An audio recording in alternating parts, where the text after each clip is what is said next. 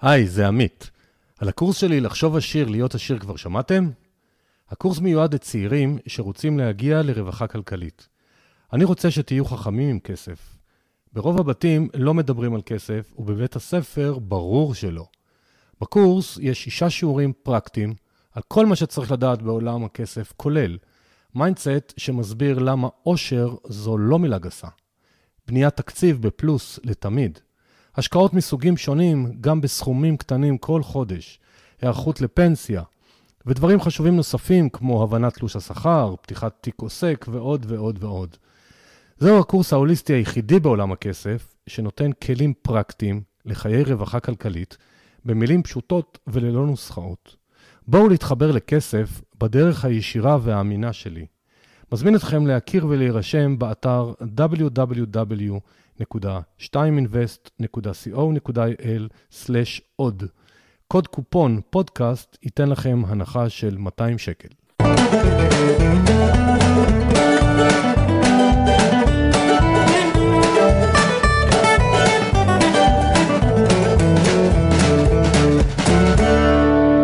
שלום לכולם, זה עמית. ברוכים הבאים לפרק 48 בפודקאסט כסף והשקעות. אני מקווה שאתם לומדים, אבל גם מיישמים את מה שמתאים לכם. היום איתי יואב זליקוביץ. שלום, יואב. אהלן, עמית, מה שלומך? כיף מעולה, להיות פה, תודה. מעולה. חוץ מזה שאנחנו בזום בגלל הקורונה ואנחנו לא אחד ליד השני, הכל מושלם. הפרק הזה עם יואב, הוא יהיה על שוק ההון, שמי שעוקב אחריי יודע שזה נושא שמאוד מאוד קרוב לליבי, ואני מאמין שהוא מתאים באמת לכל אחד ובכל סכום, לפחות להתחיל.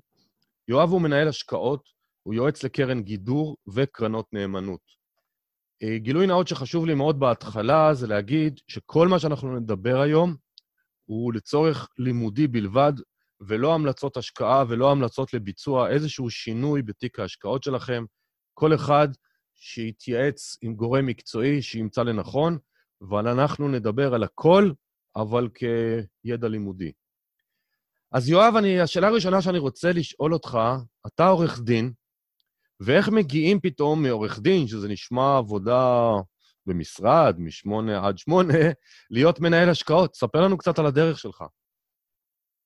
בכיף, בכיף, עמית, אני אשמח. קודם כל אני רוצה רק להגיד, עם כל התארים המפוצצים, זה נשמע כבד וכולי, אבל, ותודה, אבל אנחנו גם נותנים שירות כמובן לאנשים פרטיים, ומה שמבדיל את השירות שלנו ממקומות אחרים, זה שלנו אין מינימום השקעה. מאוד חשוב לי רק לציין את זה על ההתחלה.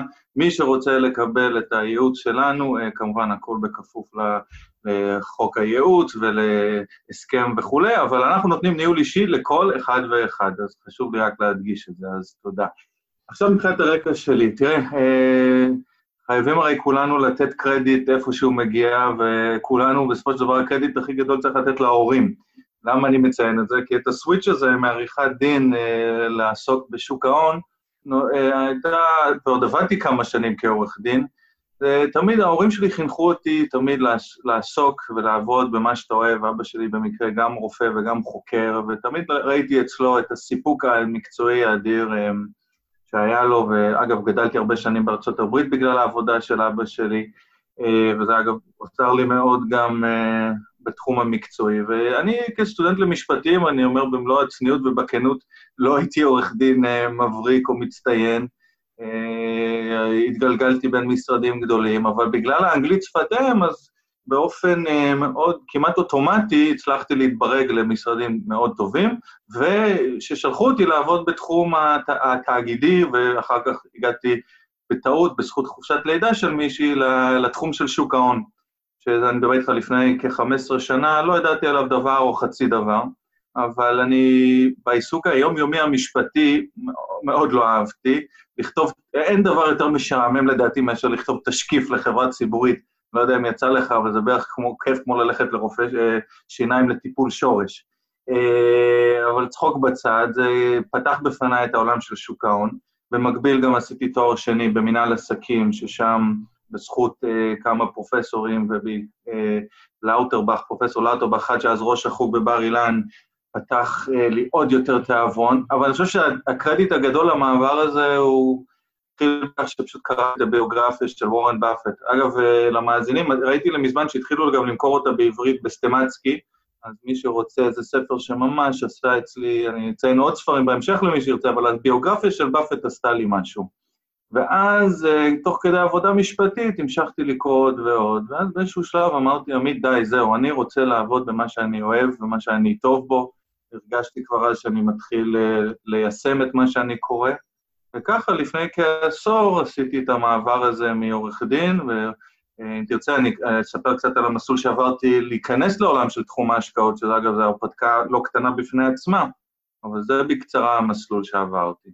אז רק שמי שתוהה מה זה אומר לפני עשור, היום יואב הוא בן 41, זה אומר שבתחילת ה-30 הוא עשה את המעבר. באמת, באמת. סתם קוריוז, כן, אבא שלי שמע שעברתי מלהיות עורך דין עם משכורת מסודרת, ששמע שאני עובר לשוק ההון, ועוד לעסוק במניות שנתפסות בציבור, ועד לא מזמן, אני חושב גם אצל ההורים שלי, כמשהו מעט הימורי, אפשר להגיד, הם חשבו שנפלתי על הראש. אבל עם הזמן, ככל שהתקדמנו וחקרנו וכתבנו יותר, אני חושב ש... ואבא שלי, אחד מהראשונים שנתן לי לנהל לו כסף, אז בשבילי... זה היה הישג גדול. כן, כן, מוכר הנושא הזה, בהרבה פרקים שאלתי אנשים על המעבר, פה הוא נראה לי טיפה יותר מובן, אבל יש לנו המון דברים על השקעות, אז אני רוצה לה, כאילו ממש לקפוץ למים. אתה מאוד מאוד מאמין בשיטת ההשקעות של value investing. אתה יכול להסביר למאזינים מה זה אומר בעצם? כן, כמובן. קודם כל נתחיל מזה שכל השקעה היא סוג של value investing. כל השקעה היא השקעת ערך. אף אחד לא רוצה לקנות משהו ששווה 100 ולקנות אותו ב-200. אז כל השקעה אפשר להגדיר אותה כהשקעת ערך, אבל השקעות ערך המסורתיות אפשר להמחיש באמצעות דוגמה מספרית קצרה. רוב המשקיעים קונים חברה שהיא נגיד שווה 100, קונים אותה ב-100 מתוך ציפייה שהיא תעלה ל-200. עכשיו הציפייה הזאת יכולה להתרחש, יכולה לא להתרחש, אבל ציינו את באפט, לבאפט יש משפט מפורסם, הכלל הכי חשוב בהשקעות זה לא להפסיד כסף, והכלל השני אחריו זה לא לשכוח את הכלל הראשון. ואיך זה מתחבר לדוגמה המספרית? כמשקיע ערך באופן קלאסי, מחפשים את אותה חברה ששווה 100, אבל יקנו אותה ב-50. וכך יש מה שנקרא margin of safety, מרווח ביטחון. כלומר, גם אם אני טועה בהערכה שלי והחברה באמת שווה פחות מ-100, עדיין בגלל שקניתי אותה במחיר כה נמוך, עדיין אני אוכל להרוויח. כלומר, אין פה ציפייה, אין פה הימורים, יש פה ביסוס כלכלי, ולאחר מכן קונים רק כשאפשר לקבל את זה בדיסקאונט לאותו ערך כלכלי.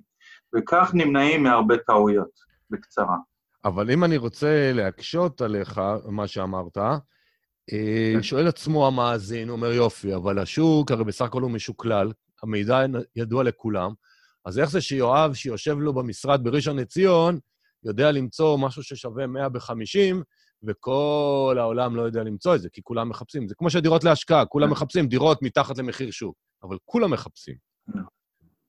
שאלה, שאלה נהדרת, עמית, אני יכול רק עליה לדבר שעה שלמה, אבל... אני יודע, אמרתי לך מראש, הזהרתי אותך, מאזינים יקרים, לפני השידור הזהרתי את יואב שאנחנו שנינו יכולים חמש שעות לדבר וליהנות. אנחנו נקפוץ מנושא לנושא, אבל ננסה לגעת ב highlights. בכיף, בכיף. תראה, עמית, אני, שוב, אני נותן הקדמה קצרה, כל מה שאני מביא היום, אלה לא הברקות שלי, זה לא שאני איזה בן אדם, אני נשאר צנוע, יוצא דופן, אני פשוט מאוד אוהב את המקצוע שלי, ולכן אני קורא ולומד כל הזמן, והשותף הלא פחות חכם, ואף יותר, יש שיגידו מבאפט, והוא פחות מוכר, אבל צ'רלי מנגר אומר, אף אחד לא כזה חכם בעולם ההשקעות שהוא צריך להמציא הכל מחדש, הכל כבר שם, פשוט צריך למצוא ולאתר, לקרוא וליישם.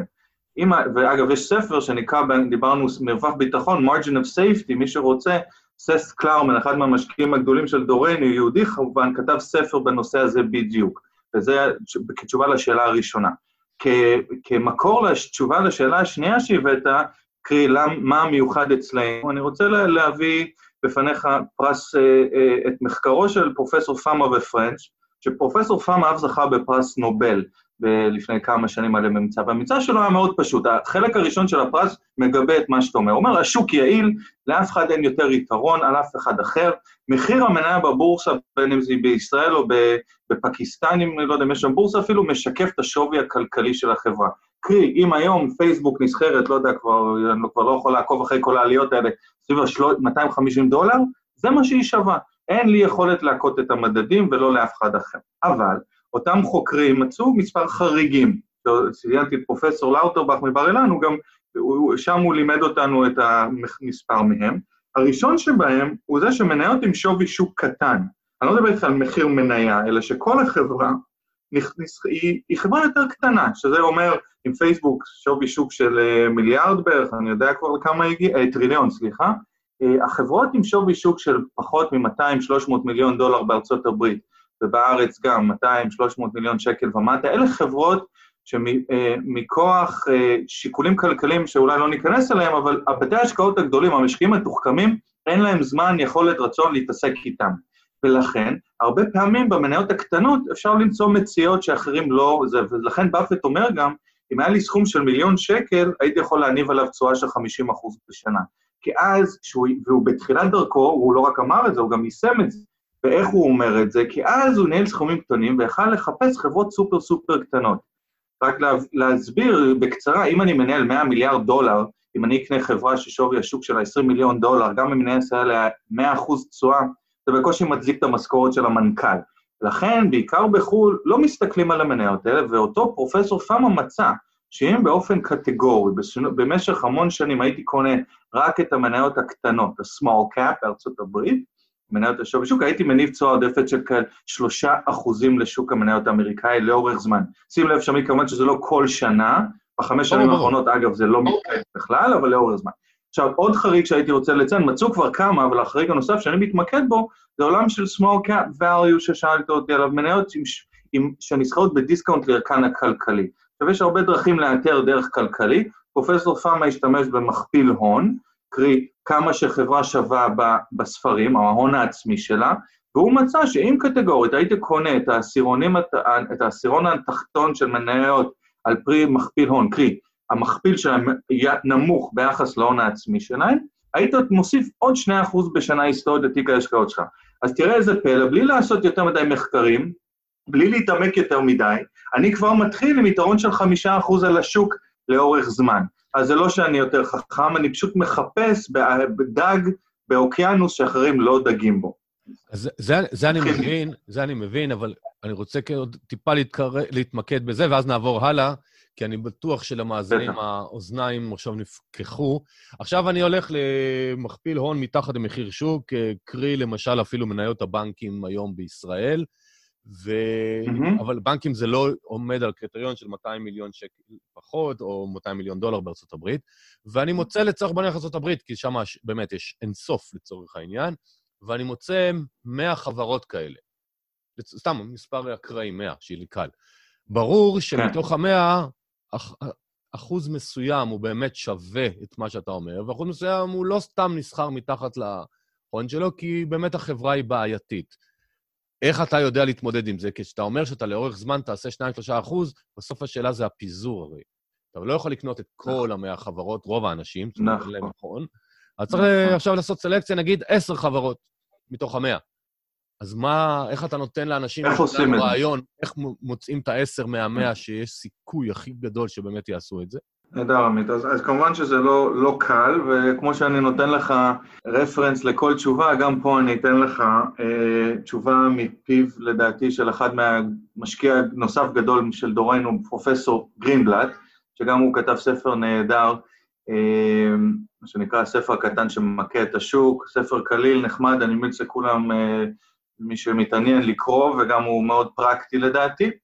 בעצם פרופסור גרינבלט, אה, שאני אתן תשובה קצת ארוכה לשאלתך, להסביר איך הוא עושה את זה, הוא גם, הוא משקיע קוואנט, הוא בעד השקעות בלי הפעלת שיקול דעת, ואני אסביר לך מדוע ומה הוא מתאר בספר שלו.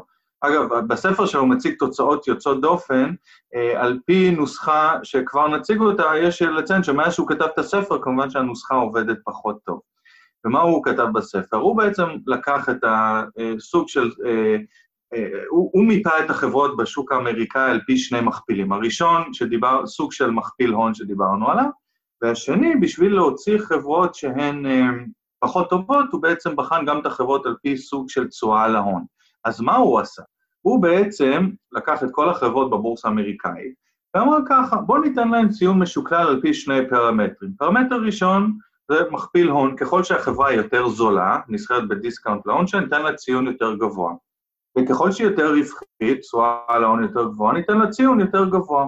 ואז הוא בא ולקח את הציון, התוצאה של שני המספרים האלה, ובעצם השקיע במשך הרבה מאוד שנים לפי הספר, ואז גם בפרקטיקה, בחברות, 25 החברות בעל הציון המשוקלל הכי גבוה.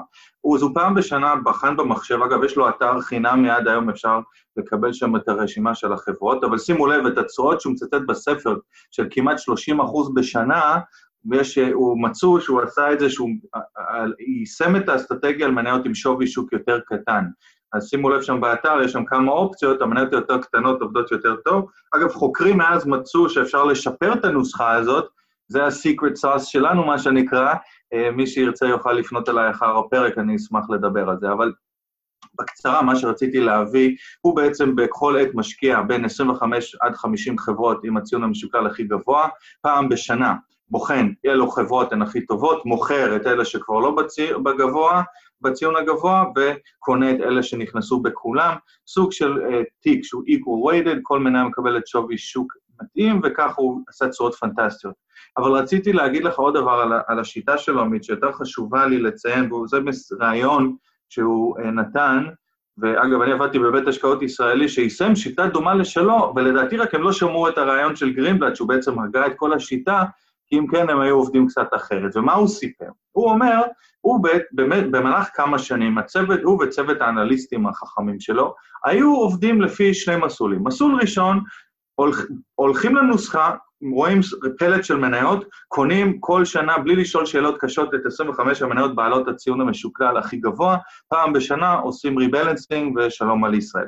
הצוות השני היה לוקח את ה-25 מניות עם הציון הכי גבוה, והיה מתחיל לעשות אנליזה, לעשות כל מיני אקסלים ו-DCFים והיוונים ו- ותחזיות, ומתוך ה-25 בוחן 5-10 מניות שהם הכי אוהבים. וגרינבט בחן את התוצאות של שני הצוותים שלו, והוא ראה איזה פלא, עמית, שדווקא הצוות, שלא הפעיל בכלל שיקול דעת, מי שיגידו פה הקוף, התוכי, כל מיני דברים כאלה, קרי, קנה את המניות רק על פי הקריטריון שעלה מהמחשב, ובלי להפעיל שיקול דעת, עשה תשואות הרבה יותר גבוהות. עכשיו, יש לזה גם הסבר מאוד הגיוני, עמית, וזה כלל שחשוב לי להעביר לכל החבר'ה. אם אתם קונים, שמאזינים לנו, אם אתה קונה מניה ואתה מתרגש, והיא בכותרות, והיא סקסית והיא זה, כנראה שאתה לא עושה השקעה טובה. כשאתה משקיע בחברה, אתה צריך שיהיה לך איכס, תחושה לא טובה. למה?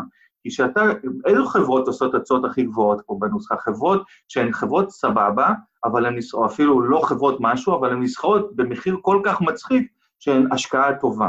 וזה הכסף הגדול, אגב, לקנות חברה לא, סבירה ולקנות אותה במחיר רצפה.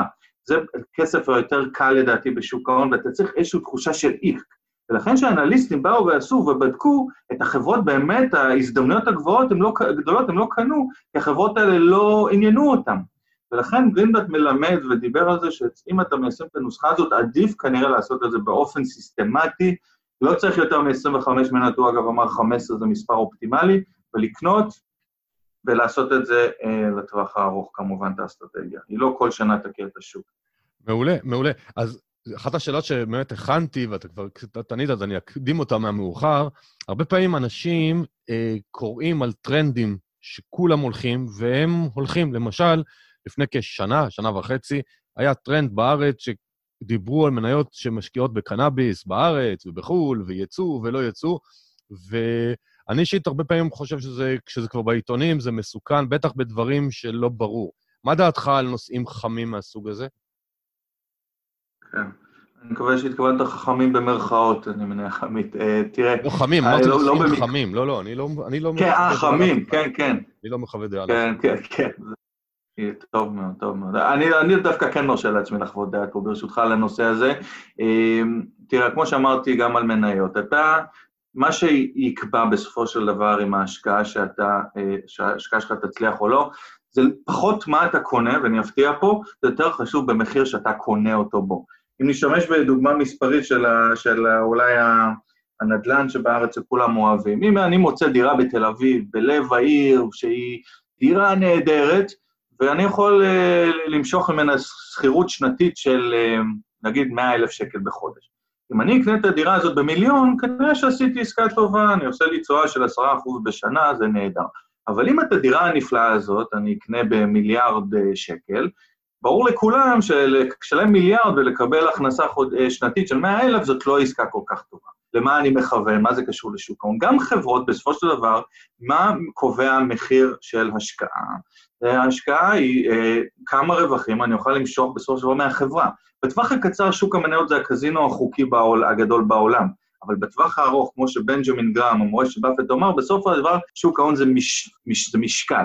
אם חברה לא תדע לייצר רווחים, שוק ההון יפיל את המניה.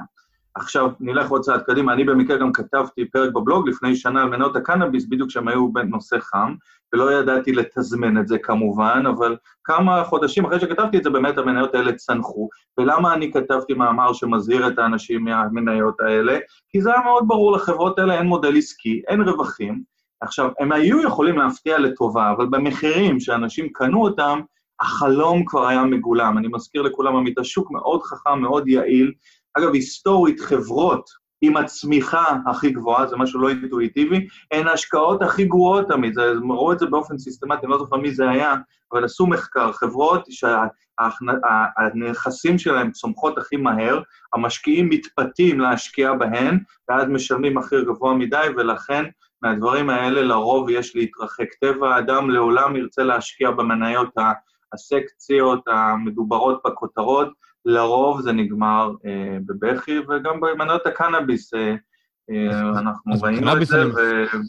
בקנאביס אני מסכים איתך, אין לנו זמן להעריך את הנושא הזה, אבל אני לא לגמרי מסכים איתך, כי אני לא מבין למה, אבל יש בפנינו היום כלכלת אה, שוק הון חדשה. מספיק שנסתכל על אמזון, טסלה ועוד כמה חברות כאלה, שאתה מבין שקורים שם, בייחוד טסלה, נגיד, אנחנו עכשיו מקליטים את זה באמצע אוגוסט 20 למאזינים שיקשיבו לזה בעוד שנה או שנתיים, אה, אני לא יודע מתי, אז לפעמים יש, שוק ההון לא מעניש, להפך, הוא נותן עוד פרמיות לא ברורות, אבל אנחנו בואו נתקדם הלאה, כי, כי, כי זה ייקח לנו שעות, הנושא הזה. אפשר לדבר על זה. אני, אני רק, רק אגיד, עמית, מה שאני אומר זה סטטיסטיקה. כלומר, אני לא אומר שכל חברה שצומחת במהירות היא השקעה גרועה, אבל כשאני משקיע, אני מסתכל, רוצה לשחק במגרש איפה שיש לי יתרון. וכשאני מחפש חברות עם הצמיחה הגבוהה בכותרות, אני בחיסרון. אז אני לא אומר שאתה יכול אולי לפגוע במניה אחת. אגב, אם אני הייתי צריך לבחור מניה אחת לעשות עליה שורט עכשיו, זו, זו טסלה, ואני מוכן שזה יהיה מוקלט פה, אני לא יודע מתי זה יקרה, אבל אין לי ספק שמה שקורה שם זאת אם כל הבועות, יש גם משקיעים שאומרים שטסלה אפילו משחקת קצת עם המספרים שלה ובשביל לנפח את המניה. יותר מזה, עמית, המנכ"ל של החברה, אילן מאס, בכבודו ובעצמו אמר לאחרונה שהמניה נסחרת כן, בפרמיה מטורפת. ומאז היא עלתה עוד מאה ומשהו. מאז היא עלתה עוד נכון, נכון, אבל זה לא אומר השוק, יש משפט יפה שאומר, השוק יכול להישאר אי לא רציונלי יותר זמן מאשר שאתה יכול להישאר אה, נזיל. כלומר, לכן אני לא עושה שורט על טסלה, כי היא יכולה להמשיך לטוס, אבל כלכלית אין כל הצדקה למחיר שלה בסדר, אבל בוא... כן, שוב, בוא נעשה את זה ככה, בשביל שהיא תצדיק את המחיר מניה היום, מישהו חישב את זה, היא צריכה להצמיח את המכירות שלה הם צריכים בעשור הקרוב לצמוח כל שנה ב-40% בשנה. זה משהו שגם לטסלה הגדולה יהיה מאוד מאוד קשה לעשות, ולכן הסטטיסטיקה מלמדת שאתה... לא, לא, לא, לא צריך להתקרב לדברים האלה. אני מאחל להם בהצלחה, אבל אני לא אשקיע בהם. מאה אחוז. אז קודם כל אני מזכיר למאזינים, אולי פספסתם את ההתחלה שלנו, שכל מה שאנחנו מדברים פה זה לימודים ולא המלצות השקעה ולא המלצות מכירה, אלא או... לך ולי, אבל אני רוצה שהמאזינים יהיה ברור. אני רוצה לעבור לנושא חשוב מאוד, שהרבה אנשים לא יודעים מהו ומדברים את זה בסיסמאות, ואתה מתמחה בו, זה מה שנקרא IRA, שאפשר לנהל השקעות לבד כן. בעולם ה-IRA. בוא תעשה לנו סדר, תלמד אותנו מה זה, למי זה מתאים, כי אני, אני אישית לא חושב שלכל אחד זה מתאים. כמו שבהרבה קבוצות פייסבוק מנסים להגיד לכולם, גם לאחד שלא עשה בחייו השקעה, אומרים לו, תעשה IRA, אתה תעשה IRA, וזה מפחיד אותי שאני רואה דברים כאלה. אז בוא בבקשה, תעשה לנו כמה דקות סדר, מה זה IRA, איך משקיעים בזה, למי זה מתאים וכולי. נהדר, אז אני מסכים כמובן, צריך מאוד להיזהר, לא לתת המלצה רוחבית אה, לכל אחד, וזה אה, עולם ומלואו. אז אה, בואו נגיד ככה, IRA זה ראשי תיבות של individual retirement account, כמו הרבה טובים, דברים טובים זה הגיע אלינו מארצות הברית, שבעצם האמריקאים עם השנים גילו שלא שווה, מנהל השקעות, תחשוב מנהל השקעות, תחשוב קוף, ולכן למה חבל לשלם לקוף הזה דמי ניהול, אז אפשר לנהל לבד את החסכונות שלנו. אגב, סתם סיפור מצחיק, כעורך דין ב-2000 וסוף שנות ה... סוף העשור הראשון של שנות האלפיים עבדתי כעורך דין, כאחד מהבנקים, ועבדתי על תקנות ה-IRA, אז זה קיים בארץ כעשר שנים, ומה זה אומר בפועל? זה אומר שבמקום שכל אחד מאיתנו מנהל את ההשתלמות ואת הגמל, והיום גם את הפנסיה שלו באמצעות בית השקעות או חברת ביטוח כזו או אחרת, התקנות מאפשרות בכפוף למספר תנאים, שכל אדם בישראל, אגב, היום אפשר גם, אין מינימום כניסה, יש חברות שאפשר לעשות את זה גם עם אה, שקל אחד, אתה רשאי להגיד לאותו בית השקעות, חברת ביטוח, אני רוצה לנהל בעצמי, או באמצעות מנהל השקעות שאני בוחר בו, כבר נדבר על זה, את כספי, את החיסכון שלי. עכשיו, מה, מה, מה זה אומר בפועל? נגיד יש לך היום, עמית, קרן השתלמות באלטשולר שחם. עכשיו, אתה באלטשולר שחר משלם דמי ניהול יפים, אמנם הם לאחרונה הפציצו, האם זה אומר שקדימה שהם ימשיכו להפציץ? אין לדעת, אז מחקרים אומרים שכנראה שלא, אבל נניח שאתה אומר, אני לא רוצה לשלם יותר לאלטשולר שחר, אתה רשאי לפנות לחברה בעלת רישיון בישראל, יש מספר חברות כאלה, או הפניקס, או מיטב דש, או חברה שנקראת IRA ישראל, אתה בעצם מתקשר איתם בהסכם, הם תמורת תשלום סמלי כמובן, אבל שהוא נמוך בהרבה מדמי הניהול שאתה משלם כיום, אתה חותם להם על טפסים, הם פונים עבורך לאלטשולר שחם, אומרים, אדון עמית רוצה לנהל בעצמו את קרן ההשתלמות, במקביל, חברת IRA שבחרת פותחת עבורך חשבון בנק חדש וייעודי. אתה לא יכול לפנות לבנק, להגיד להם, טוב, תשימו לי את הקרן השתלמות בחשבון, כי זה לא מימוש, זה ניוד, אתה בעצם מנייד את ההשתלמות מהחשבון, מכבה זמן תשמאל, שם לרוב, זה עובר לחשבון בנק החדש הזה. שוב, אותן הטבות מס, אתה יכול להמשיך להפקיד לשם, למשוך וכולי. היום, אגב, גם את הפנסיות, אפשר, פה אולי אני מחדש לחלק מהקהל, את הפנסיה אתה רשאי לנייד גם ל-IRA, אמנם אתה מנייד את זה לקופת גמל וזה שינוי בתנאים, ואת הביטוחים צריך בנפרד, ואין אג"ח מיועד וכולי, אבל בפועל מי שרוצה גם את הפנסיה שלו יכול. עכשיו, ברגע שהכסף מגיע לחשבון בנק הזה, למשקיע יש שתי אופציות. אופציה ראשונה זה באמת, כמו שאמרת, לנהל את זה בעצמו. בקרנות השתלמות אתה יכול ממש לקנות ניירות ערך אחד-אחד שאתה בוחר בהן, בכפוף לכמה מגבלות, ובפנסיה אתה מוגבל להשקעות או בקרנות נאמנות או בקרנות מחכות. זאת אופציה ראשונה. אופציה שנייה זה שאתה יכול להגיד למנהל השקעות או יועץ השקעות כמוני או לבית השקעות כלשהו, אני רוצה שהכסף יהיה אצלי בחשבון בנק, אבל אתה תנהל לי את זה עבור זה, עבורי. עכשיו, למה זה חשוב? כי נגיד הרבה אנשים, קודם כל רוב האנשים לא יודעים בכלל שיש להם אופציה כזאת, אבל מה, מי, מי לא ירצה שהקרן השתלמות שלו תשב אצלו בבנק, תהיה עליו שלטה מלאה, והוא יוכל לבנות לעצמו מדיניות השקעה אה, אישית, בין אם זה לבד, בין באמצעות מנהל השקעות. עכשיו, לרוב האנשים, אני באמת חושב שלהתחיל להתעסק שם עם מניות לבד זה לא רעיון טוב, גם להתחיל לקנות שם קרנות מחכות זאת התעסקות לא קטנה, אה, וזה. אגב, מזה אנחנו מתפרנסים, עוזרים לאנשים את האסטרטגיות השקעה שנדבר עליהן אולי בהמשך, אנחנו מיישמים בתוך הקופה. עכשיו, למה זה חשוב? כי בקרנות השתלמות ובפנסיות תמיד אין מס. ואני אומר לאנשים, המכשיר, למה אנחנו אגב משתמשים בעיקר ב-IRA? כשאני יצאתי לדרך, כשעברתי מלהיות עורך דין ליועץ השקעות, רציתי לעזור לחברים שלי לנהל כסף לטווח ארוך, אמרתי, אם אני אשים להם את הכסף הפנוי במניות, תקופה אחת של ירידות, הם גם כבר לא חברים שלי ומוכרים הכול. אמרתי, צריך לשים את הכסף במוצר שגם ככה קיים, ב', יש בו הטבות מס, ג', כמו שאמרנו, אפשר לנהל אותו לבד, אבל עוד דבר נפלא קורה שם, עמית, שלרוב יש שם הפקדות שוטפות. ויש שם מה שנקרא מיצוע של ההשקעה. מה זה אומר בפועל? גם כתבתי על זה מאמר בדה-מרקר, מי שרוצה יכול לראות שם, אבל אם אתה מפקיד אה, בשוטף לאיזשהו נכס, לא רק שהתנודתיות היא לא לרעתך, היא אפילו לטובתך. השילוב הזה בין השקעה בחודשית וקרן התחלתית שמושקעת במניות, ולעשות את זה באופן סיסטמטי ל-30-40 שנה, עמית, כולנו יכולים לצאת לפנסיה עשירים מדבר כזה בזכות הריבית דריבית. צריך פשוט להתמיד, גם בקורונה שהלקוחות שלנו הפקידו במרץ ובאפריל, ההפקדות שלהם בעצם עם אותם אלף, אלפיים שקל שהם השקיעו להשתלמות, הם בעצם קנו יותר מניות, כי השוק היה בדיסקאונט, ועכשיו שזה עלה, זה עלה על סכום יותר גדול. זה בעצם המיצוע. יש, גם כתבתי איזה מספר דוג, דוגמה מתמטית, למה? אבל בפועל זה המקום לנהל בו כסף לטווח ארוך, וזה בלי מס גם. אז זה היופי במוצר הזה, ואנחנו משתמשים בו רבות. אה. אז רק שיהיה ברור, מה שאמרת, ש... מאזינים, אני פונה למאזינים, לא אליך, שהכסף אולי אתם רואים אותו בחשבון, אבל אה, נגיד קרנות הפנסיה, לא מדבר על קרן השתלמות, אתם לא יכולים למשוך את זה קודם. זה עובר לקופת גמל, אתם שולטים בניהול, אבל זה לא אומר שאתם יכולים למשוך את זה מתי שבראש שלכם, אלא זה בגיל הפרישה או מגיל 60 ומעלה. הניהול הוא שונה, והתשואות, לפי מה שיואב מאמין, הן טובות יותר. אה, וזה מה שהחברה שלהם גם עושה. אנחנו נשים לינק מתחת לתיאור הפרק. אה, אם תרצו לקבל את הפרטים, יהיה לכם לינק לחברה של יואב, ויוכלו לדבר איתו. ורק כן? לציין שבארצות הברית אה, זה ממש מאוד מאוד מאוד מקובל, הדבר הזה, IRA, כמעט, יש, ראיתי במקום כלשהו שאפילו כמעט חצי מהאוכלוסייה עושה את זה, בארץ, בגלל כל מיני אינטרסים של סוכני ביטוח שיהיו בריאים, כנראה זה לא קורה, ואנחנו פה בשביל שאנשים יכירו. חשוב להגיד, ה-IRA זה לא מוצר שלי, זה לא קשור אליי, אני משתמש בזה כמו כל אדם. כל אחד בישראל לא יכול, בלי שום קשר אליי, להשתמש כמובן בפלטפורמה הזאת. ועכשיו אני רוצה רגע לעבור, כן, נעשה לך קצת פרסומת, למה לא? כי אני חושב שזה חשוב לי שהמאזינים יבינו קצת איך זה עובד. נגיד בא אליך לקוח ואומר לו, יואב היקר, הנה, יש לי 100,000 שקל, 200,000 שקל, 50, לא משנה המספר, אני מבקש שתנהל לי את זה ב-IRA. אתה, האם אתה הולך בשיטה שדיברנו עליה בהתחלה, מחפש לו small cap באמריקה, בארצות, בישראל, מה תכלס, כאילו, איך זה עובד ברמה הפרקטית, למה, הוא, למה לא לחשוב שאמרת במקום אלטשולר שחם לבוא ל-IRA? למה שירוויח יותר? איך זה עובד בטכניקה של הפרקטיקה?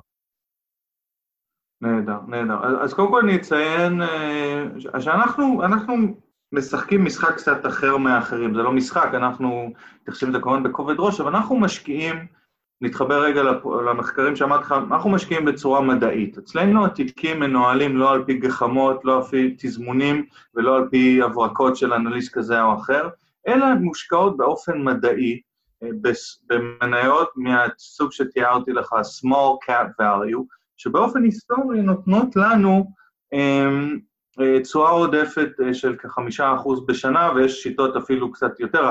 הנוסחה המקורית של גרינבלט שדיברתי עליו, לא, הוא לא כתב עליה בספר, שם הוא עושה אפילו תשואות יותר גבוהות. אנחנו בעצם לוקחים את מה שהמשקיעים הגדולים, באפט, גרינבלט, איינון ורבים ואחרים, יישמו בגרם בתחילת דרכם, שהם ניהלו סכומים קטנים. אנחנו בעצם מיישמים את זה לאנשים בקרנות השתלמות.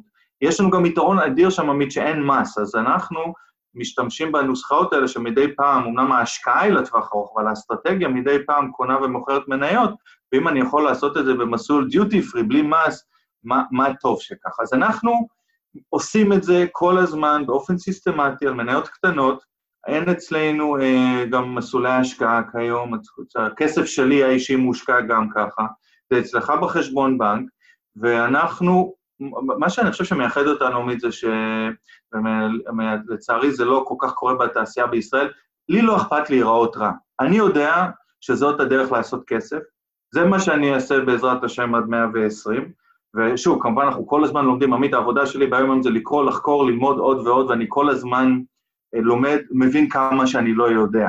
אבל הבסיס של להתמקד בשוק המניות העולמי, לעשות את זה באופן סיסטמטי, לא לנסות לתזמן את השוק. היום אין לנו חשיפה בכלל לאגרות חוב, אני לא מבין שום, את ההיגיון בלתת הלוואה למדינה או לחברה בריבית ריאלית אפסית ל-30 שנה, לא מבין את ההיגיון בזה, אין לי ועדת השקעות שמחייבת אותי לעשות את זה, אני עושה מה שנראה לי כלכלית נכון, וזה לא נראה לי, זה מגובה במחקר.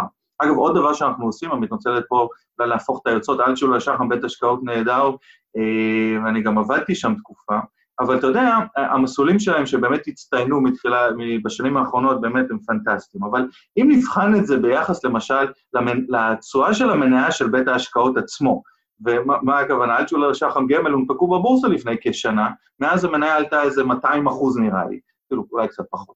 אז אני אומר לאנשים, במקום לשלם לאלטשולר, שזה גוף נהדר, למה לא להיות בעלי מניות באלטשולר?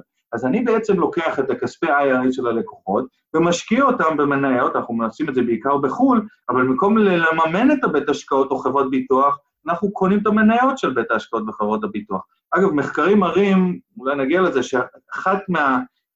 המקור העיקרי לתשואה העודפת של באפט בברקשייר היא העובדה שהוא השקיע את כספי הביטוח שלו במניות. גם על זה כתבתי מאמר, אם תרצה נרחיב, בביספורטל, אבל אז אני אומר, במקום לשלם לחברות ביטוח, בואו נשקיע במניות שלהם. חברת ביטוח טובה בחו"ל יכולה לעשות 15-20 אחוז בשנה. אז אם אני לא משקיע באופן מדעי שתיארתי, התיק שלנו גם בנוי גם מהשקעה בחברות ביטוח בכל העולם.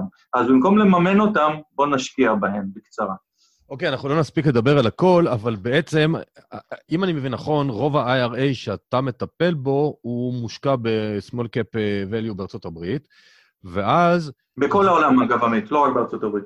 לא, בסדר, אבל השאלה שלי, זה לא משנה, כאילו, לשאלה זה לא משנה, אם זה כל העולם, הכוונה היא לא רק בישראל.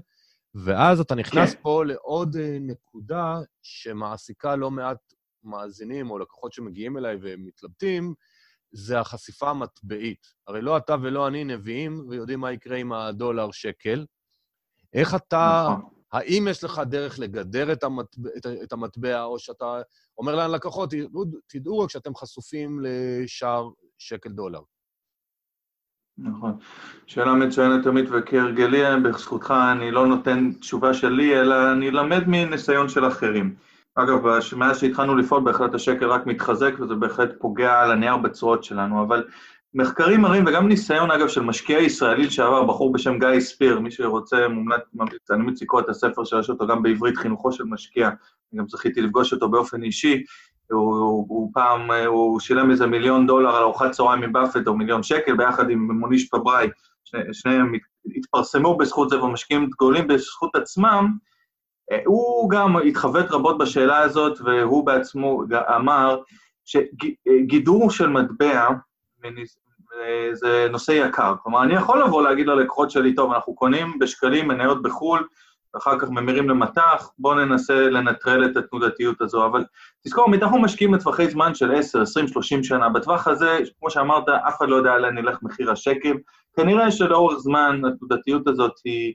היא לא, התנועה של השקל מול הדולר לא תהיה עדיין בטווח שאנחנו מכירים, ולהוסיף עלות ללקוחות שלי של הגידור, לבטח שאני לא צריך, אני לא מתעניין ומתחרה בצורות בטווח קצר, אז לא אכפת לי שהנה אפילו בשנים האחרונות השקל פגע בנו, אבל כמו שזה פגע בנו, בקורונה זה הציל אותנו, אז בטווח הארוך אני אדיש לזה, זה בהחלט משפיע, אבל תזכור שבגלל שאנחנו גם משקיעים בהרבה מטבעות בכל העולם, זה גם די מתאזן, ואגב, עוד דבר, תזכור שגם אם הדולר נחלש, כמו שקרה עכשיו, אז זה מאוד טוב לחברות האמריקאיות, אז אמנם הדולר נחלש, אבל המניות האמריקאיות טסו למעלה. אז לאורך זמן, מה שאני רוצה להגיד, עמית, זה עוד מימד של תנודתיות, אבל אני לא איזה יבואן שאני, או, או צריך לעסוק בייצוא שהשער הזה משפיע עליי בטווח הקצר, משקיעים לטווח ארוך, מתעלמים מהדברים האלה, זה רעש, גידור זה יקר, מיותר, ומה שנקרא stay long, stay strong, בכל מטבע אנחנו נהיה בסדר.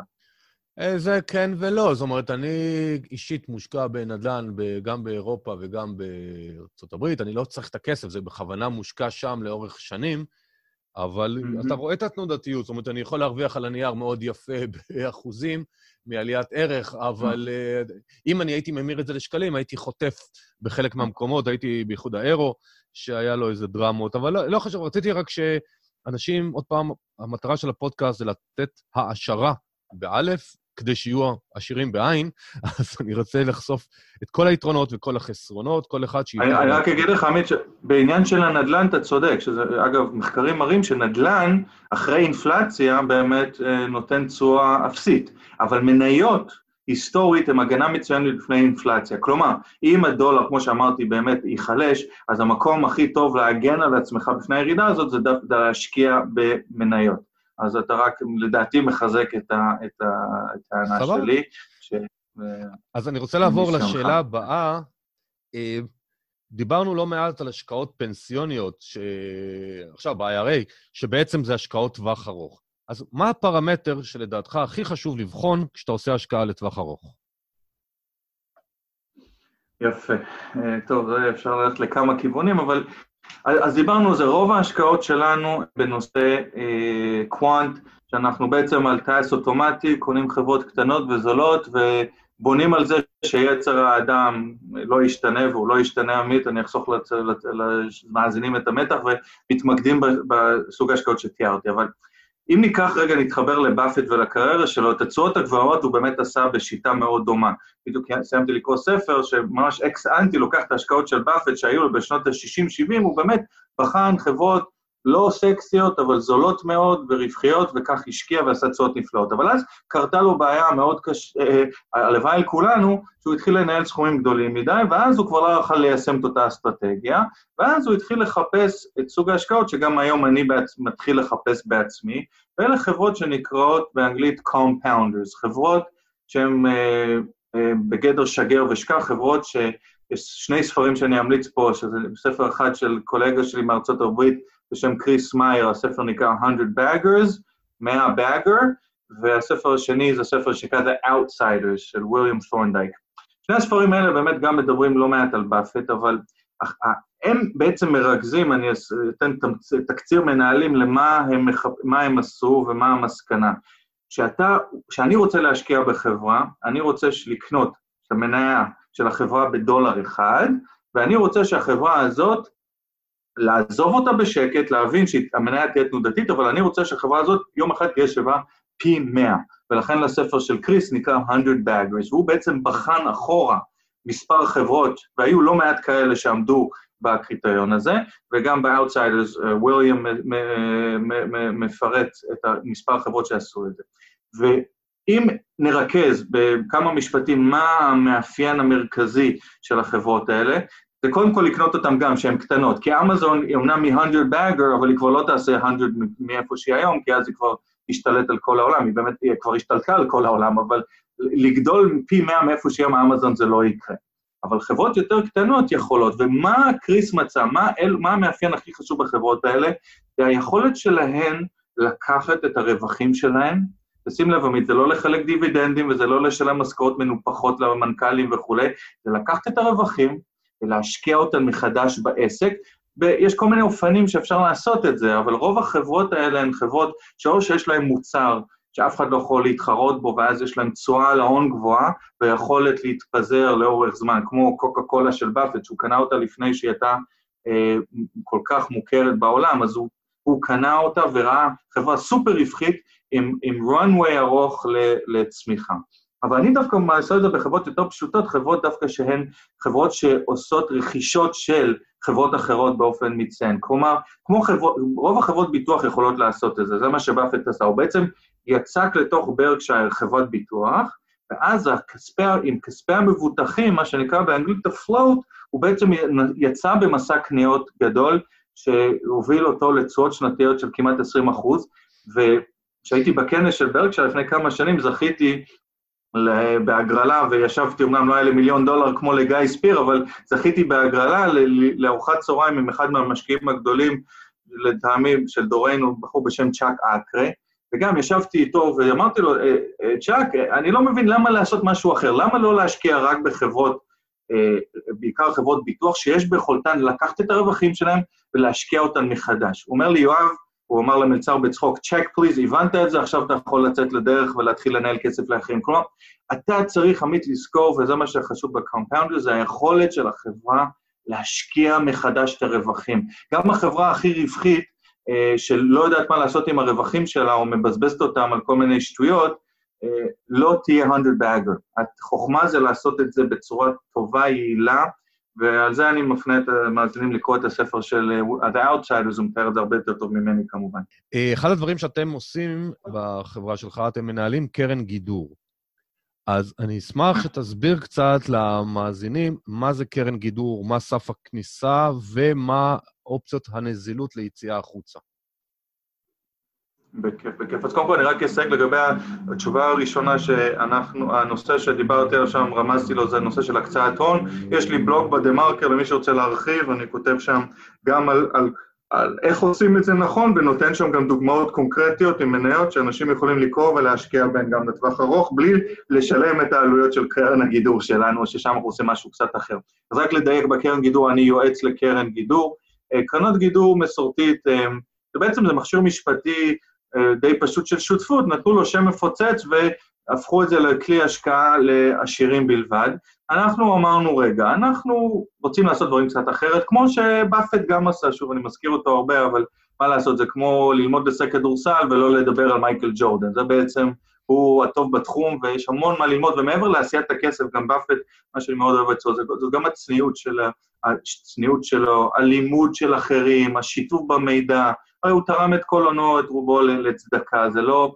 זה יותר דרך חיים ודרך ארץ, איך להתייחס נכון לכסף. אז אנחנו הקמנו קרן גידור ב- לפני כמה זמן, לא, אה, בעיקר משיקול אחד של אה, אה, לנהל כסף ללקוחות שלנו כשותפים. מה הכוונה? שאני, בתי ההשקעות הגדולים לרוב מתבססים על מודל של דמי ניהול. קרי, בין אם הלקוח הפסיד או הרוויח, מנהל ההשקעות מרוצה כי הוא מקבל דמי ניהול. זה מוביל, אגב, הרבה מנהלי ההשקעות להיות בינוניים, כי הם לא רוצים להיראות רע, והם גם לא רוצים להצטיין, העיקר שהדמי ניהול דופקים כמו, ש... כמו שעון שוויצרי.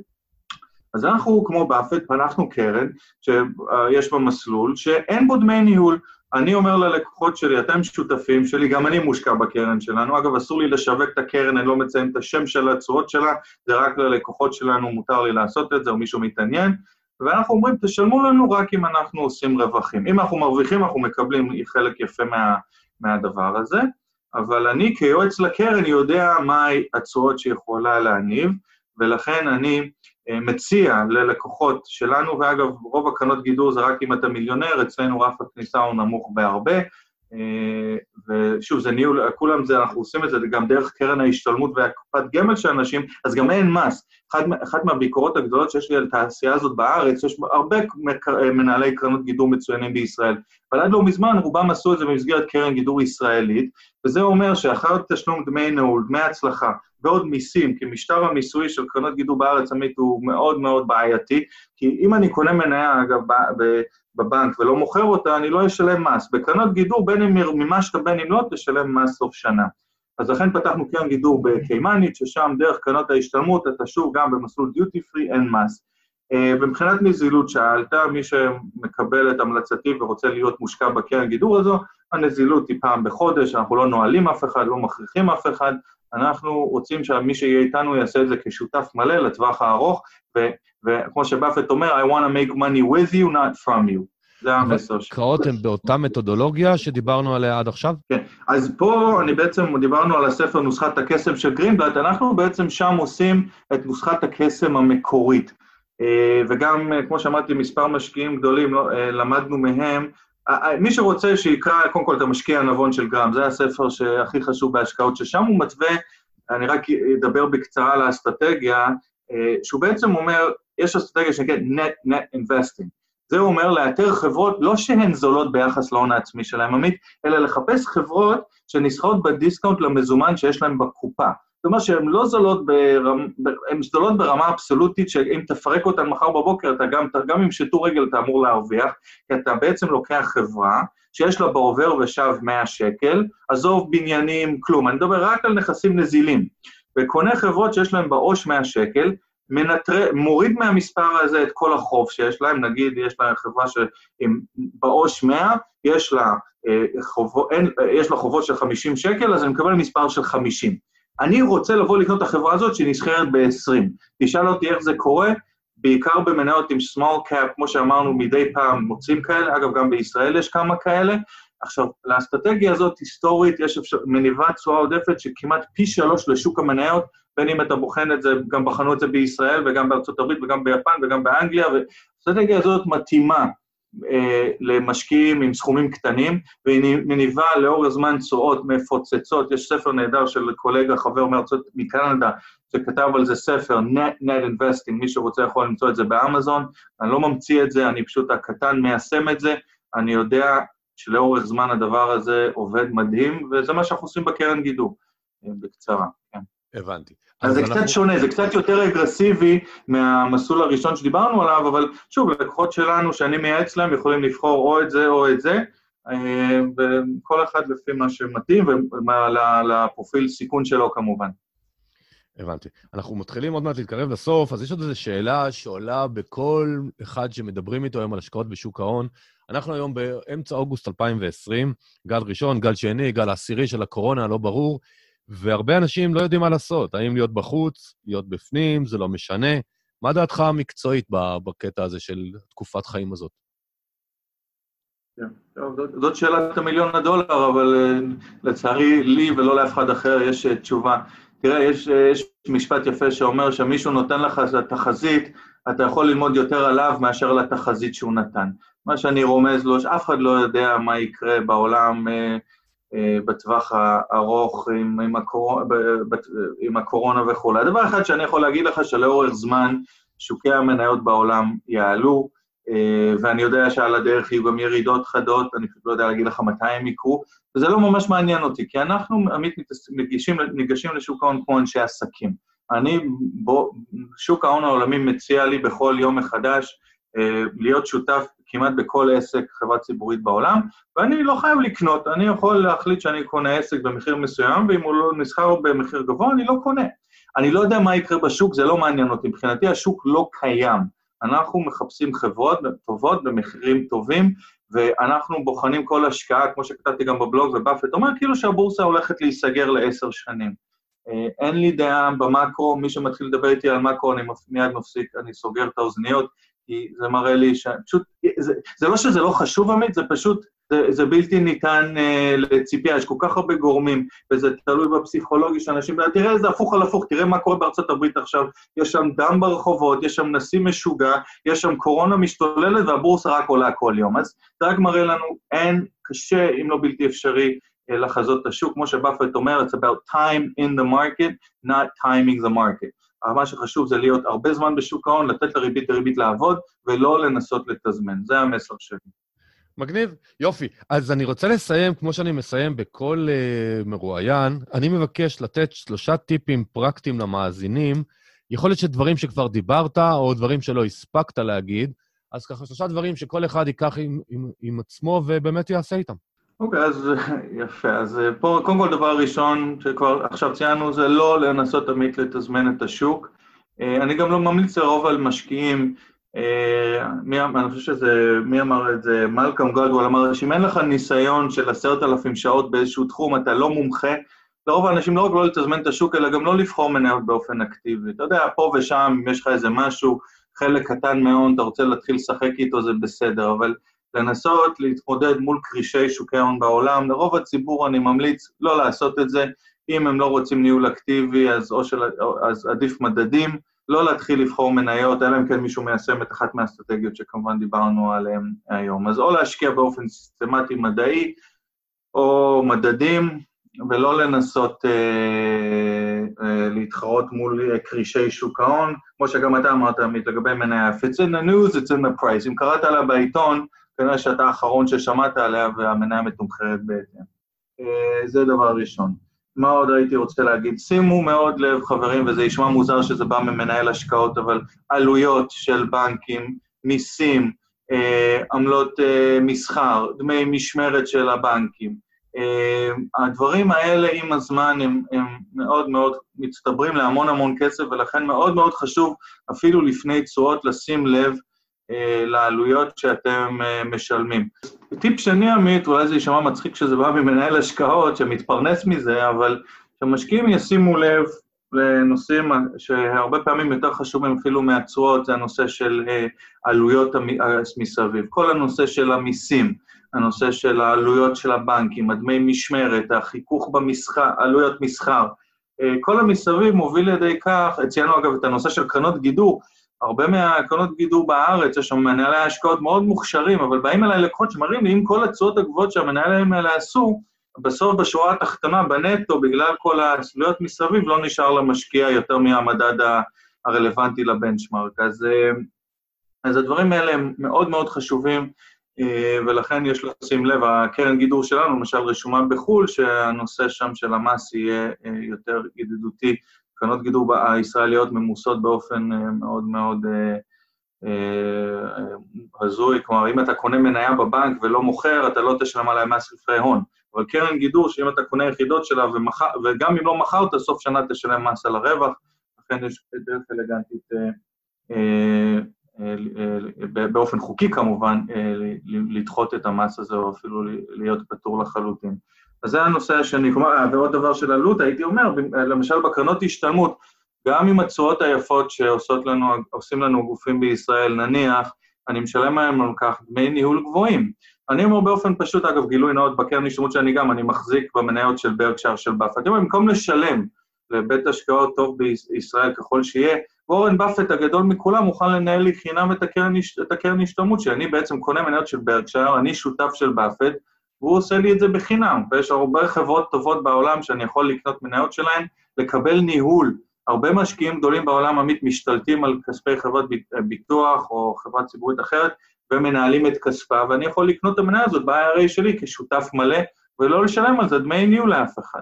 זה נושא שני. אה, נושא שלישי, אני רוצה כן לבחור פה משהו אה, טוב בעצם.